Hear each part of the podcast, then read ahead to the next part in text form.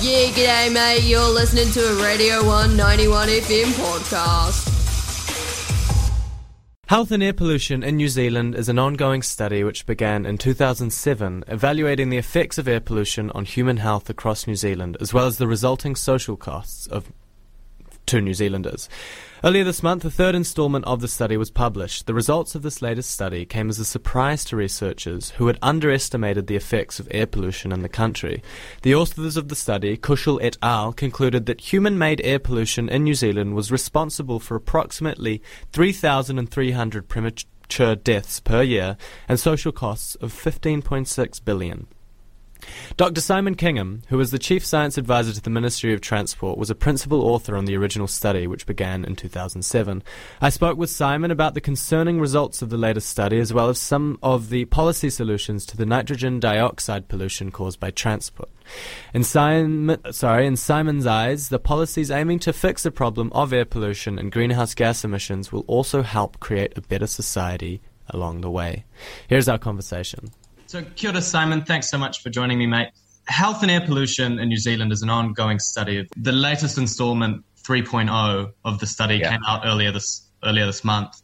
Even though you are no longer a principal author, could you still tell us a, a little bit about the latest one and what yeah. have we learned from this one?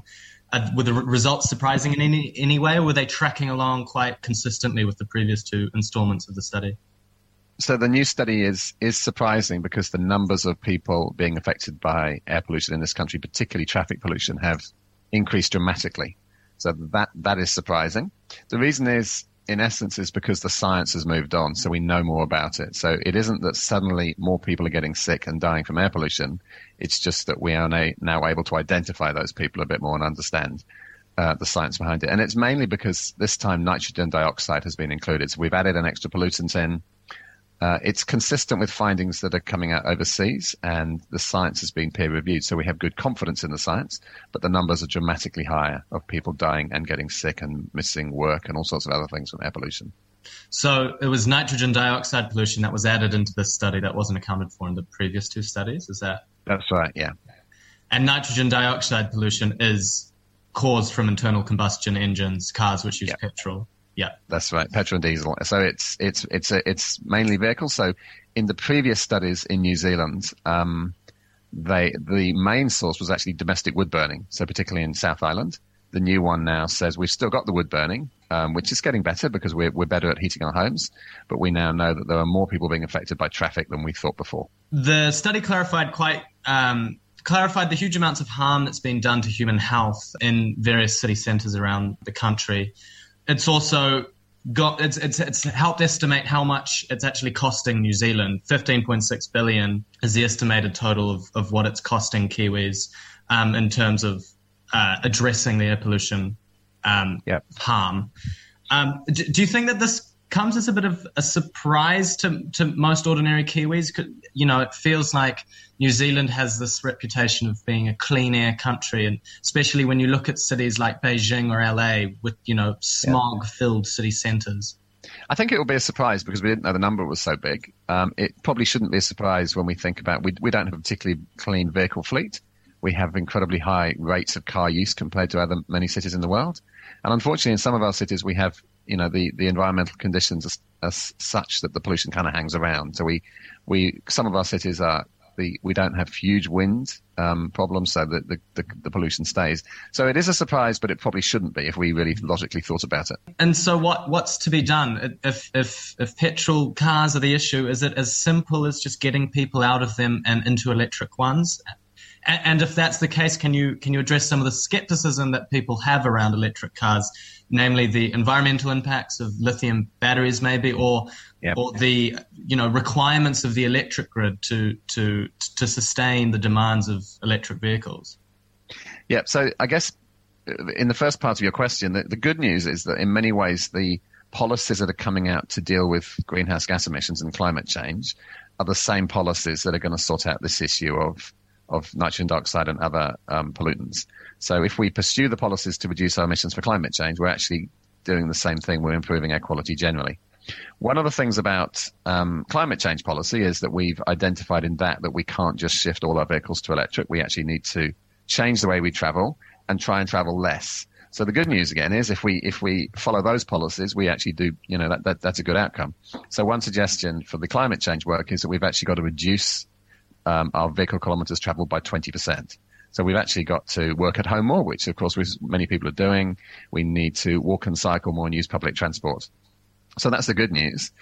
Yes, there are still. That's that's why, of course, it's it's also good not to just shift entirely to electric vehicles because the electric vehicles, as you alluded to, have other disbenefits in terms of um, lithium in batteries, etc., etc. So there's multiple benefits of not just shifting entirely to electric.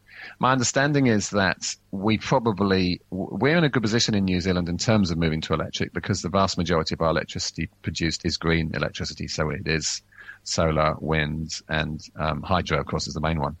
Um, and we can produce more, and we can increase our efficiency of of using power, etc. So that one we should be able to deal with. The lithium one batteries are becoming more efficient. The, they are being produced with less of those sorts of compounds in. So I think over time, what you'll see is as more vehicles shift to being electric, the efficiency of the batteries will improve. And there are also there's also a lot of work looking at what to do with batteries when they finish their life, about reusing them in different ways. So some of those things, yes, they're things we should be concerned about, but as we shift to that more, they'll become less of issues because the technology is getting better.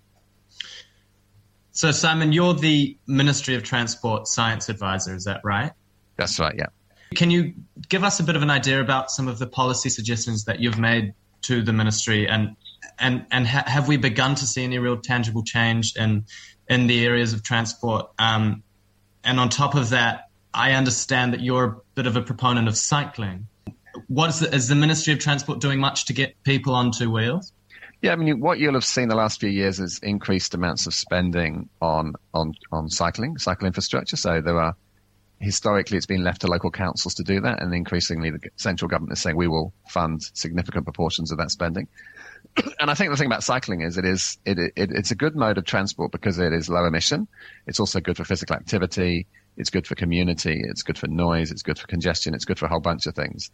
And we have relatively low rates of cycle use in this country, and there's lots of potential to increase that. And it doesn't mean that cycling is going to be suitable for every journey for every person. But if we can get those people doing short journeys they do every day where they're just going to university or to school or to work, if we can get some of those onto bicycles, we get really good outcomes. Mm. But we have to acknowledge that they're certainly not, you know, you're not going to get tradies taking, mm. going to their building sites across town on bikes at the moment. Mm. Um, and we shouldn't pretend that they're the people we're trying to, but what we should be doing is getting lots of students going to university, lots of kids going to school, people traveling to work on short journeys, um, going by bike. And the thing about that, we know that the biggest barrier, and you, and the research supports this, is that people say they need to feel safe and they don't feel safe on the road. So we, we do need to invest in infrastructure that makes people feel safe because we know if you do that, you get more people cycling. And it's pretty simple and it's relatively cheap, certainly compared to the cost of building roads, which is far more expensive. Mm. In terms of just seeing kind of a different future for transport use in New Zealand, what kind of time frame are we dealing with? Obviously, we don't, we haven't been given a lot of time with um, the serious effects of climate change starting to kind of become apparent all around the world it, it, feels like it's more pressing now than it has ever been to kind of uh, totally shift the way we interact with the world, how we travel, um, and how we work. And you've said there is going to have to be substantial change. People are not going to be able to travel as much as they used to. Eventually, we're not going to see any internal combustion engines on the roads. Is that is how far away is that from now? So you, you, 20 to 30 years, you'll start seeing that. So it takes time. And part of that's part of the challenge is we don't have a lot of time if we want to meet our climate change obligations. And we're seeing just this week, we're seeing, you know, heat waves in, in England. I grew up in England. We never had this sort of heat. It's, you know, we're seeing floods in New Zealand this week. So we're starting to see why we need to do something. Mm-hmm. Uh, we, we want to start now. And the, and the other th- reality is that the sort of things we're talking about actually make society a better place anyway. You know, if you can have streets where there's less traffic, there's people cycling, kids can play on the street safely, that's a really good outcome. Mm. We also know that when people walk and cycle places, use public transport, they have they interact with their neighbours.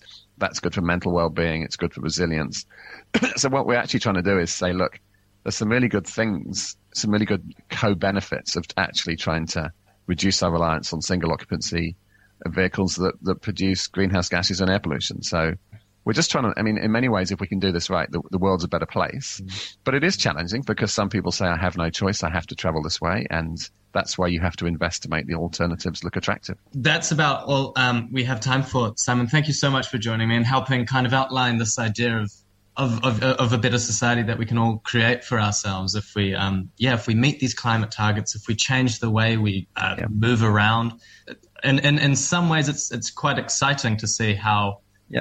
How we can change cities for the better. Absolutely, it's exciting. I think it is about making the world a better place and also a healthier place and a, and a better place all around. So, yeah, absolutely. Yeah, now, Siebes, that was a Radio One 91FM podcast. You can find more of them at r1.co.nz forward slash podcast.